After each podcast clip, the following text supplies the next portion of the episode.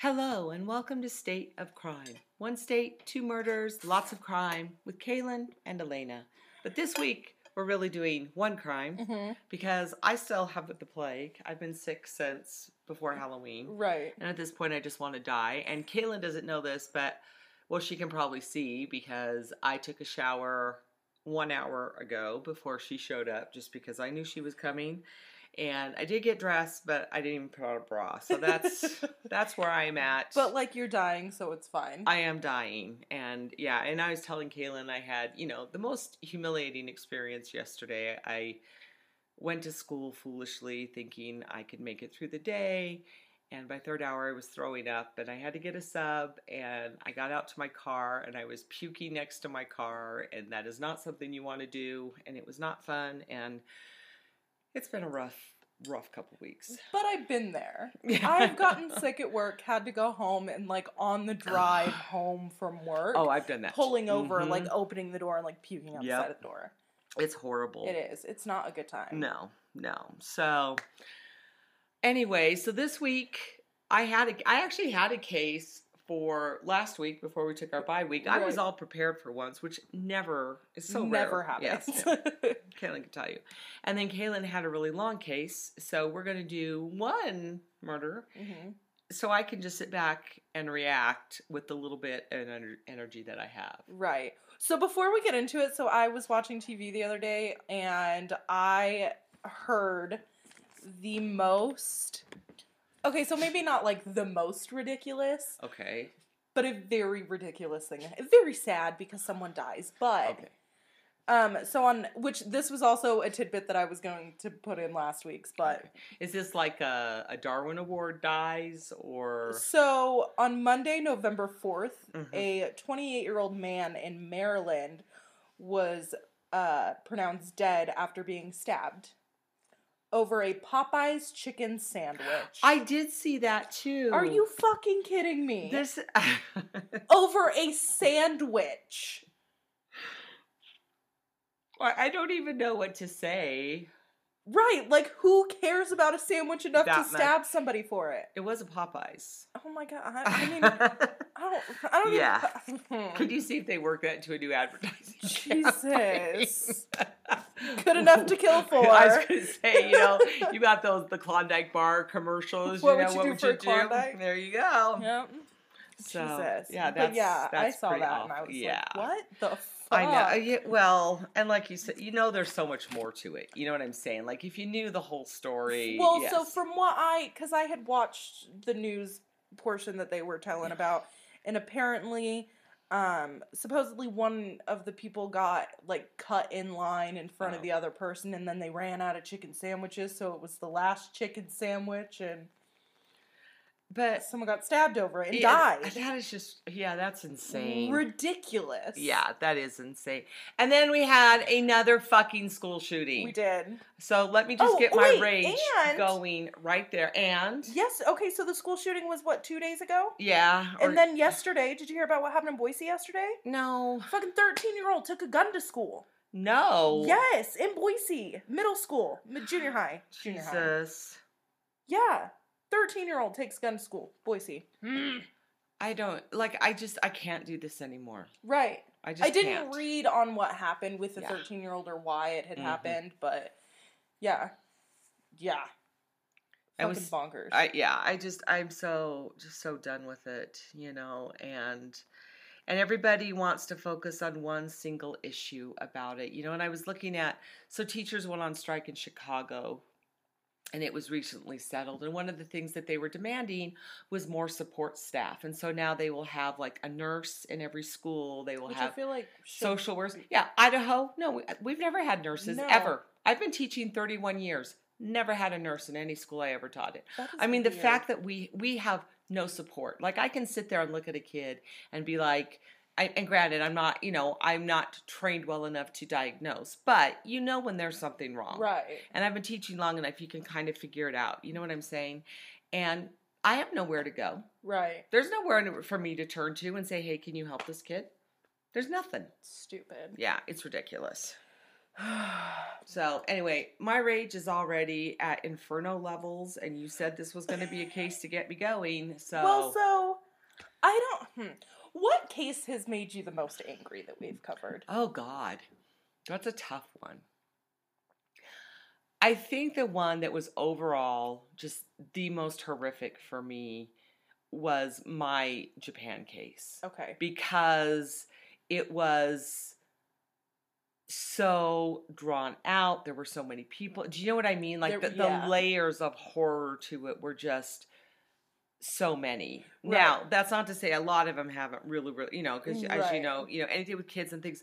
But that one in particular was just so callous. There were so many people that never said anything and then actively participated. And Right. it was so incredibly senseless. Okay, Um, so this one will piss you off less than that. okay, So okay, I'll give you that much. okay. Um, but it's fucked up. But there have been some good things that have come from this. Okay, that's always a good thing to know. So we're just gonna jump right into Alrighty. it. That's not the page I'm supposed to be on. so a lot of people who I'm still so surprised that you don't know this case by name at least. yeah. You might know it once we start getting into it, but I feel like a lot of people who know a lot about true crime stuff, Mhm. this is a very well known case, which is another thing that we don't often do. Right. But since we started this, I knew immediately I was doing this case. this. Okay. And I do have to say, like, I'm kind of embarrassed to admit this. I have not been listening to nearly as many true crime podcasts as I used to. Since we started this, Yeah. I don't either. No, I mean I was at the beginning, I have to say. I'd say more just the last few months for me. And part of it is I felt like, especially at the beginning, that I was overly influenced by the delivery on some. I agree. And part of it is I don't want to know too many cases now. I agree. I know, is that weird? Yeah, But- that's but I'm the same way. I stopped listening to a lot of podcasts because of that. okay. Because I don't want I don't want to listen to a podcast and then be like, "Oh, I really love this case," and then make the exact same exact, podcast. Yeah. Yeah. You know what I mean? Yeah. So I'm the same way, and I have also hmm like reverted back to not really. So this is a very this goes for a long period of time. Okay. But this starts on October 22nd, 1989. Okay. So Patty and Jerry Wetterling, they are going to a dinner party. hmm And it's the 80s, so and they've got two kids. At this time they've got two kid, three kids, I'm sorry. Oh no. And- I don't like the way you said that. They left like the note like this is where we'll be, this is a phone number Right. if anything happens. Um it's after dark, you're not going anywhere. And so at the house was Jacob Wetterling, his little brother, his best friend, and then their little sister. And how old are all of these children? So Jacob is 11, his little brother is 10, his friend is 11, and I'm not sure on the exact age of the younger one, Okay. but young enough. Okay. And again, you guys, I know you're sitting there going, what the hell? I was left alone at the age of 11 all the time. And if you Right. really want to freak out, people hired me to babysit when I was 11 and 12. And I think I've mentioned that before on here, you know, which looking back, I go, what the hell? But Right. They were weird times, the 70s and 80s. So their parents left a note with address, phone number. If anything happens, call us. If Right. you need anything, call us. Well, they want to go. They want to go down the road to just a little store, and it was a Tom Thumb con- convenience store. And at first, they said, uh, so they called. They were like, "We're not just gonna go down there. We'll call, get permission." Okay. So So they're good kids. These are good little sweet angel baby kids. Right. and- oh, God. So Jacob decides I'm gonna have my little brother Trevor call because he's the youngest. He's, He's probably the charmer. right. So Trevor calls and he talks to his mom and asks like, "Hey, can we just run down the street?" And this is only a few a few blocks away, Right. And it's basically a straight shot. And their mom was like, "No, it's after dark. You're not going anywhere." And Trevor decides to be like, "Well, can I talk to Dad?" As most kids do. Also, the classic kid move. So he gets on the phone with his dad and he tells his dad, like, hey, We just want to go rent a movie, get some snacks, come right back. Because his uh, Jacob's friend Aaron, who was also 11, was staying the night at their house. Okay. This was a Sunday night, but there was no school the next day. Okay.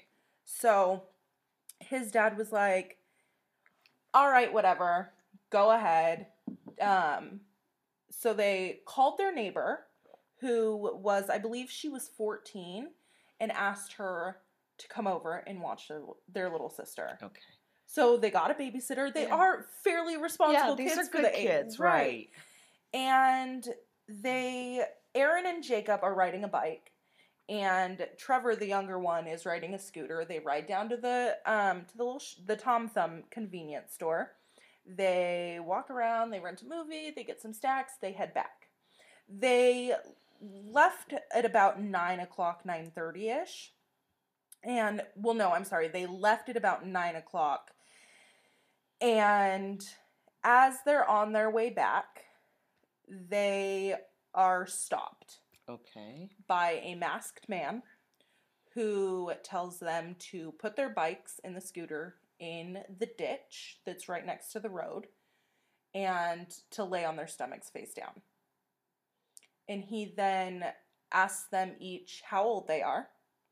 He ends up groping Aaron, the 11 year old friend. He gropes him, he looks at his face, asks him how old he is.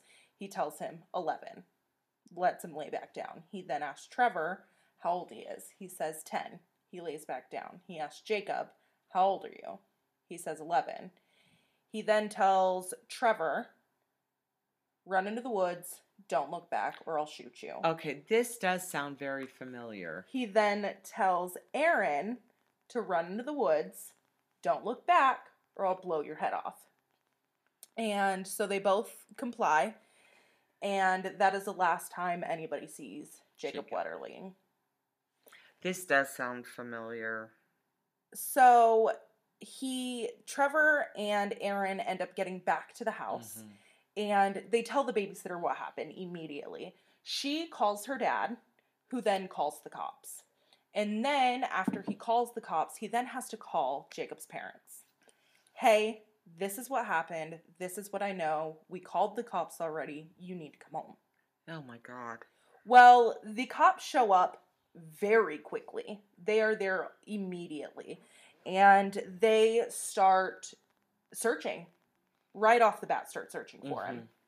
Mm-hmm. And they don't find anything. The only thing that they find are some footprints, which is a little ways away. Mind Right. you, they're kind of in the middle of nowhere. They're on a very Like a country kind of road. right there's no there's no like street lights Mhm. and so it's dark the only really lights that you have are from like either people's porch lights that are very off and on Right. um or and the boys also were carrying flashlights because it was a dark night Right. and eventually once it got late enough i think they at about 3 a.m the cops are like we have to stop. We don't have any light. There's nothing we can do right now. We'll stop for the night start up again in the morning. Well during this is all while this is all happening where it happened is at the end of kind of a driveway. You know how like especially here Mhm. we're especially more in the country people's driveways are like a quarter mile long Yeah, a half right, mile yeah, long yeah. where it's just a dirt road Right. well this was at the end of somebody's driveway Okay. which was about a quarter mile long and Aw. the man living at this house his name was um Dan Rassier i believe is how you say his name Okay. and he lived in this house with his parents. He was about 30 years old. He was a a music teacher and when first thing he notices is he ends up calling the cops. Uh huh. His dog wakes him up because he's just barking. Mm-hmm. And so Dan gets up, looks around, tries to figure out what's going on, and at the end of his driveway, he can see flashlights. And that's about where they keep their wood pile. So he calls the cops and he because he thinks he's clearly outnumbered with the amount of flashlights he sees versus just like him by himself. And because his parents were out of town at this point. Okay. So it was just him and his dog at the house. And he calls the cops and tells them, like, hey, I'm pretty sure there's people out here trying to steal my wood. and he gives them the address and whatnot, and they tell him, actually, no, there was a boy abducted. Those are the police investigating. So he ends up going down there and talking to the cops. Good for him. And, hmm, well, Oh, oh, it's not going where you think it's going. oh, God. So he talks to the cops and he tells them, like, earlier I did see a car use my driveway to turn around. And so he, since it is so far from his house, he didn't really get a description. But right. they, and that it was is- dark. right, So. and that is where they get the tire treads and the footprints. Okay. Now they are able to tell with the treads of the tires that the tires are almost brand new Okay. and that's about all they have. And that's about all they get for a while. Mm. And it takes, Oh God. It takes a long, while. forever. yeah, So these poor parents are in hell forever. yes. But his parents are strong people and they are very, I don't even know the word to use. Stoic. Maybe? Yes. So on he dis- he ends up abducted on October 22nd at about 9:15. And on October 27th is when the police uh, release the first sketch of the man, which I Because the other two boys saw, although he had a mask on. he had a mask on. So Damn it. Right. And I listened to a couple of clips from these little boys talking about what had happened. Mm-hmm. And so sad, first of all. But they end up releasing a sketch which really doesn't make a lot of Right. sense. But it isn't we kind of it kind of goes cold Of course. for a long time. Did they ever find Jacob? I'm not there yet. Okay. I know, but you know how this is killing me. I do. Because I sit here and I'm just thinking, those parents, if we just had said no, if we just, you know what, I, I can't, I mean, Jesus, Right. I just, And ugh. I because you know you hear about it a lot especially with kids who go missing or end or ultimately end up dead the parents normally end up blaming each other and there's Right. normally a divorce A divorce, yeah, very often when there's a loss of a child. um these two never got divorced they stayed Good. strong it was they yeah Heroic. Right. So in 2003, a man comes forward saying that he drove past that he was listening to a radio his, his police scanner and he heard what had happened. So he drove past Uh huh. and he could see the bikes still in the ditch. But he doesn't say this until 2003, and this happened in 1989? No. He went to the cops that night. Oh. and he asked them like, "Hey, Yeah. did you guys know that there's like bikes and stuff in the ditch? And they were like yeah. And they kind of just like pushed him off like what he was saying wasn't really important. Like they already had what they needed. They didn't need anything from him. They didn't take a name. They didn't take a phone number. Nothing. They were just like yeah we got it and sent him on his way well and then he ends up talking to um i don't he was talking to somebody else who was involved in the criminal justice system in some way shape or form i don't really i didn't dig too far deep into that hole Okay. um, but they he ends up going back to the cops okay. in 2003 and he's like, "Hey, this happened." mm-hmm. And so now in 2003, the police end up concluding that this man Mm-hmm. and him driving by the site was the cause of the tread marks, the tire treads. Okay. So they and that's all you really hear about that. Mm-hmm. Now we're going to jump back a little bit. Okay. Now, nine months before Jacob was abducted, Okay. There so that would have been like January, February of 89. right, a twelve-year-old boy named Jared, which I didn't get his last name. I didn't. I got it. I just didn't write it down. Okay. But his uh, twelve-year-old named Jared, he was taken in a very similar fashion. Okay. He was taken off the side of the road. He was sexually assaulted, but then he was let go. Okay. And he, during the assault, or I guess after the assault, but before he was let go, his assailant was very he asked him a bunch of times, "Can you recognize me? Okay. Do you know who I am? Uh huh. Can you give the police any information about me?" And smartly, smartly is that a word? Yeah. Oh, I get okay. sure for our, Well, yeah. Very smart of this kid. He Mhm. says no to everything. I don't know who you are. I can't. Ma- I couldn't pick you out in a Mhm. lineup. I don't know anything about you. I don't know what you look like. Nothing. smart kid. Smart kid. Well, he gets let go, and as soon as he got home, he told his parents what happened, and he and his dad drove around to try to find this dude, and then they went to the cops. Good job. Well, and they ended up right after, not so long after Jacob went missing. Mm-hmm. He and his family, Jared and his family, move away. Okay.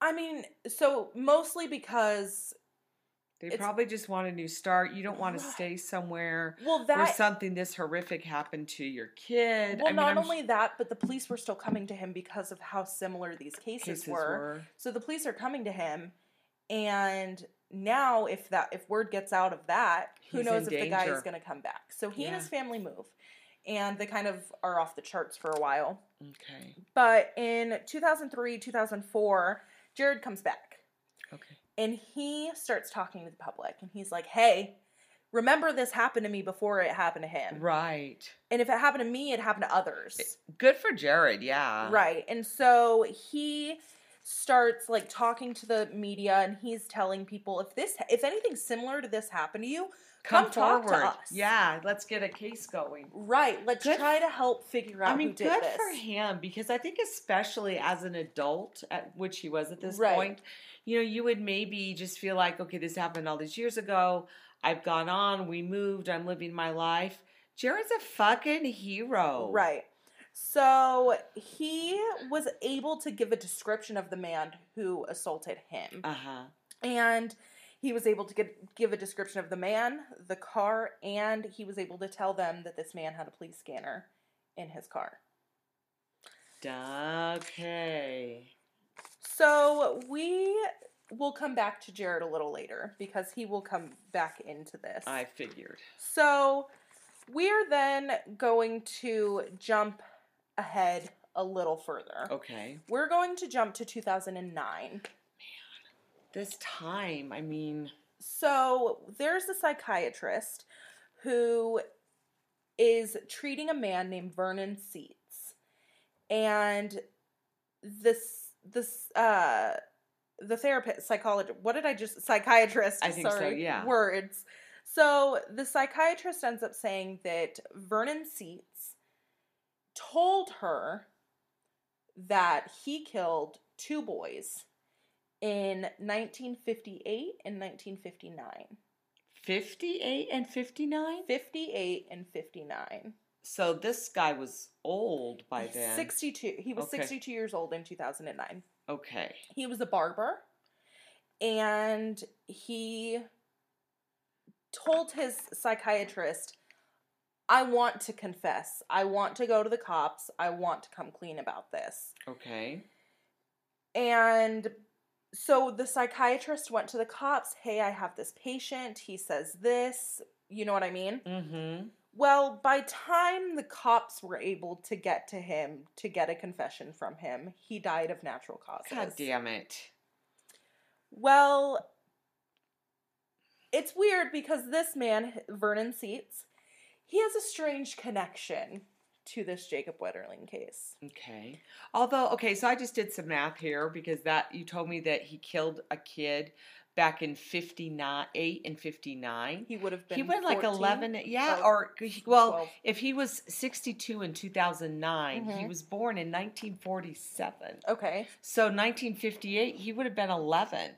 Right, 11, 12. And he killed two boys back. Holy, sh- okay, keep going. So, Oh my God. not long after Jacob was abducted, and we see this a lot more in older cases than newer cases, and especially with missing children. Right. Psychics coming out of the woodworks. Yeah. Yeah. Well, Vernon Seitz drove 400 miles to go meet Patty Wetterling after Jacob was killed, or after he was abducted. I'm sorry. But we know he was killed. Claiming to be a psychic, and he took a photo of Jacob that he drew, took it to her. And then goes back to his life. Nothing happens, and we don't hear anything about him until 2009 when he's like, I t- killed two kids in 58 and 59. I want to confess. And then he died. And then he dies. Well, they end up searching his home. The police do. Because at this point, they have a psychiatrist who's been like, he confessed to two murders. right. And now he's dead. We're going to search his house. Mhm. I have a list of the things that they found in his house, and it's it's a little extensive, so bear with me for a Okay. moment. It's going to be horrific too. So they found news articles, magazine clippings, everything of that of missing children. Of course. They found missing children, uh, missing persons photos, um, the posters of missing people. One of them being Jacob Wetterling's. mhm. How many of these was he responsible for? I'm not there yet. They found kids' shoes, which had been DNA tested. They found books on cannibalism. They found a small round bone, which was also later DNA tested. They found chunks of brown hair, chunks of black hair, chunks of blonde hair, and they were all human. They found rings and necklaces. Mind you, 16. How many kids did this fucking monster hurt? they found a flesh colored candle with a catheter attached to it, which is a very strange, fucking weird thing. I don't know. They found bondage straps and chains hanging from the rafters in his home. They found handcuffs, a box full of negatives, which were eventually developed. Of course. Um, the they found pictures of unknown children, pictures of a young boy holding a fish that was dated July of 1958. I'm sorry, July of 1959. okay. There was an Illinois road map with two locations on it circled. There was a map of a park n- that was near Jacob's abduction. There were photos, paintings, and drawings of kids being sexually tortured. There was a novel. Now, did he live in the same town in Minnesota as Oh Jacob? no, he lived in Wisconsin. Okay. He lived in a yeah. So we've got like a tri-state thing going on because Jacob Wetterling's from Minnesota, Minnesota. as is Jared, Correct. and then this monster is in Wisconsin, Wisconsin. and then we also have locations in, In, Illinois. Illinois. Yes. Oh God. They found a novel that Vernon Seitz himself had written called Innocent Rage, which nobody really knows. I don't. I don't think it's ever been like put Published, out there. I'm sure. Right. Um, there was a 38 caliber gun. Some. Now, I said that there were news articles and paper clippings of missing children. Of these missing children, I meant to do a little more research on it, but I ran out of time. There was Sandy Bertalis. She was not a child. She was in her 20s. That is a cold case. She's never been found. 12 year old Cora Jones. This case was solved, and her, um, her assailant was put in jail. Are we sure Yes. that it was righteous? Okay. Yes. Five year old Michael Donaghy, cold case. His body's never been found. And five year old Melissa Breen, I believe is how you pronounce her Mhm. last name, that was solved, but they never found her body. And these are all in various different places. I didn't put down the locations, but they are all kind of spread out. So he's just collecting, yeah, and it because it's odd to me that we've got children of both genders, you know, because usually child murderers focus on one or the other. Not always, but Now, they also noticed that there was fresh concrete poured in his basement. And Mm. there was also a spot out in his backyard that you could that was noticeably a fresh mound of soil and they tore the concrete up. They dug in his backyard and they found absolutely nothing. of course. And they have not been able to connect him to any missing person. Okay. So they're pretty sure that he, for sure, had some sort of thing for kids, clearly. Mm-hmm. But they could not have, they had zero evidence of him actually committing physical crimes against these children. He had the child porn, which is a crime in and of itself. Self, yes. But of actually physically harming a child, they have zero proof of. okay.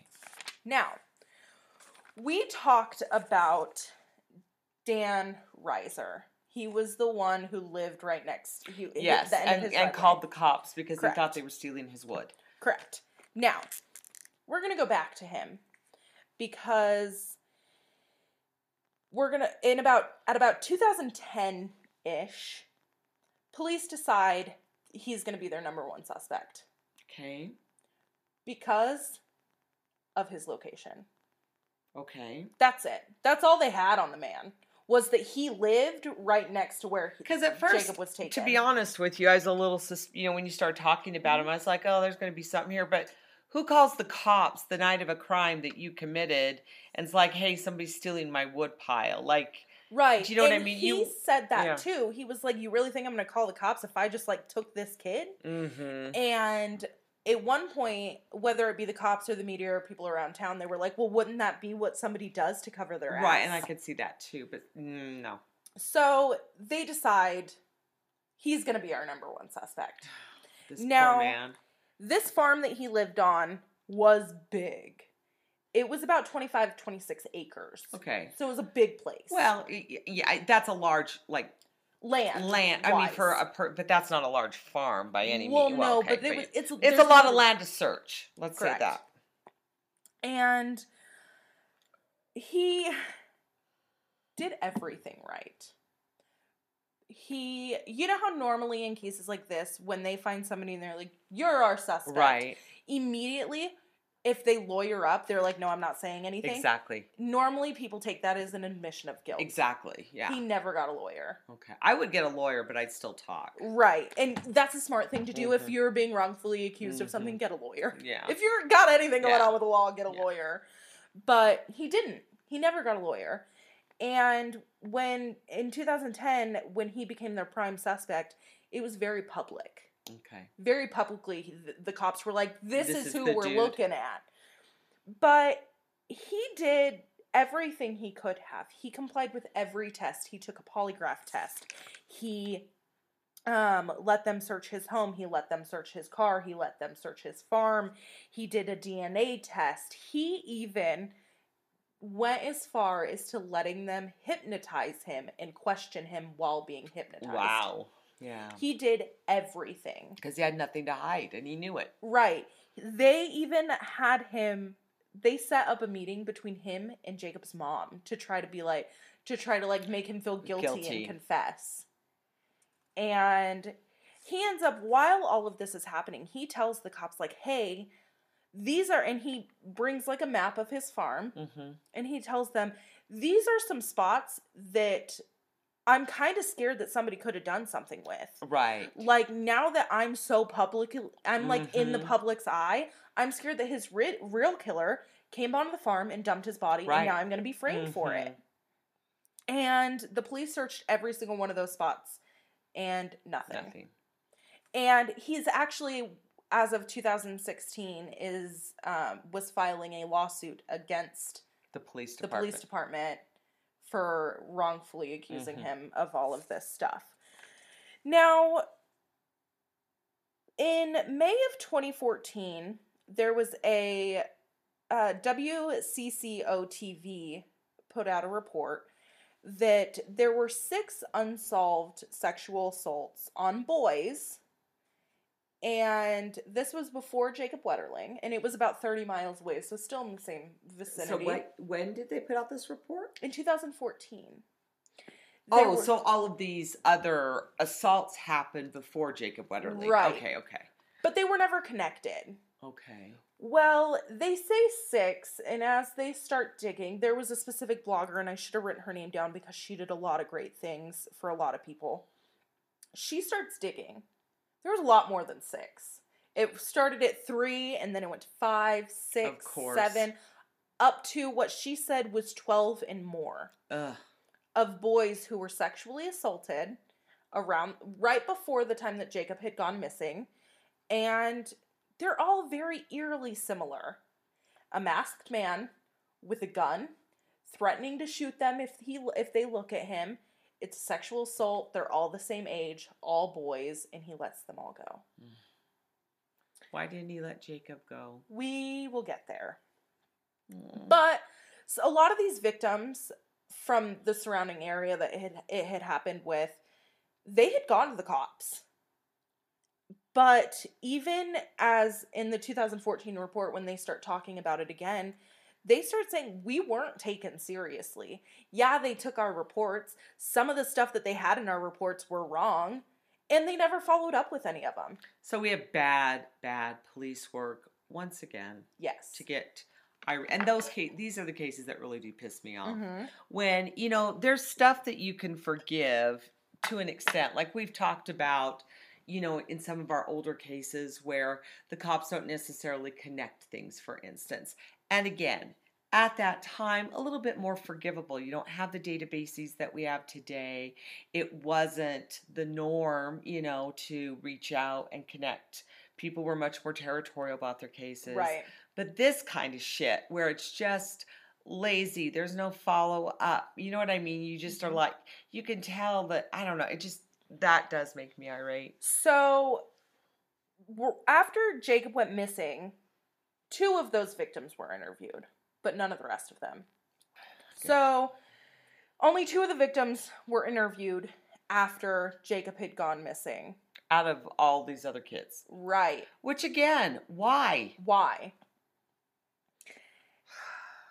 Even though every single one of their attacks were almost identical. Exactly. Like that's what's insane here. Right. It's not like you've got enough disparities where you could be like, oh, maybe they wanted to connect. Right. Okay. and that's where we're leaving you to Gosh dang it. I knew you were going to, you're so evil. I actually wasn't gonna do it Damn it. something, but I know. Well, I was looking at the time going, since this was going to be our two parter.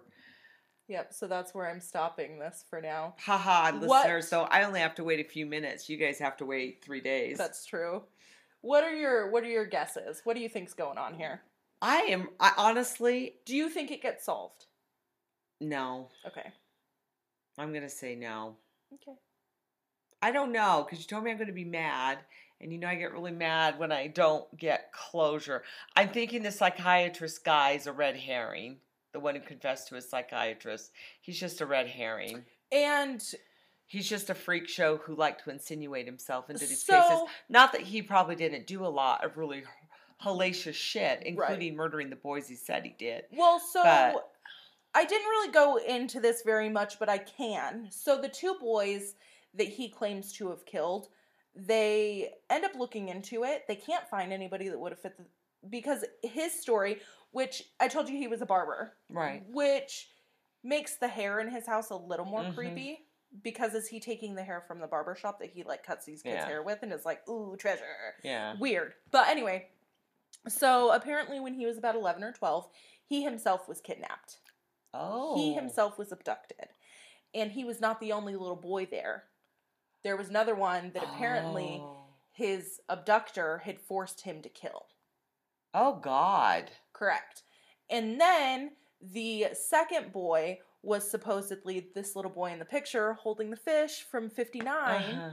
because there was a little boy in the area who had gone missing in July from a campsite. Mm, But nobody can really validate any of these things. okay. So nobody really knows if like if he made it up or if he like saw that this little boy went missing in 59 and was like I'm going to make this shit up in my head Yeah. or if he had something actually wrong with him or if he really was abducted. Yeah. But the first boy that supposedly was with him during all of this that he was forced to kill, they can't find anything on him. They don't know who he is. They can't find anybody who it would have been or could have right. been. So it's just a very frustrating thing as well. Correct. Oh, But man. at first look, he looks like the fucking yeah, but he's not. no. Okay. So So we'll leave it hanging. we'll leave it hanging for now. All right. Hold on, listeners. So if you have any suggestions, you can email us at stateofcrimepodcast at gmail.com. yes. And I do have to say, my dear beloved stepdaughter Abby sent us a good case when we return to California. So shout out to Abby. I'm going to get on that one. So yeah. Um, which I guess kind of sucks for me because you already took it. Yep. Um, that's okay. California's hard. There's so we. I feel like we might have to do a couple of episodes on Oh, California yeah. because it's so big. Well, there's just so many people. I And- mean, and right, so of course so you have a lot of craziness. I know there's at least one that I've been like, "Oh, I really want to do it. Okay. But it it's one of those where I'm like, do I really want to do it enough to make it my only California I case? You know Yeah. what I mean? Mhm. So yeah, if you have any suggestions, you can email us at stateofcrimepodcast at gmail.com or you can just message our Facebook page. Um and you can join our Facebook discussion group, which is always a little bit of fun Yes. and always a little bit of angry and Yes. it's a little bit of everything. Everything. Right. And you can follow our Instagram and our Twitter. And is that everything? That's oh, no, it's not. If you're Oh. listening on an Apple product, There you go. make sure you go in and rate and review us because it helps us out a lot and we appreciate that a ton. So until Thursday, thanks for listening. Mm, bye bye.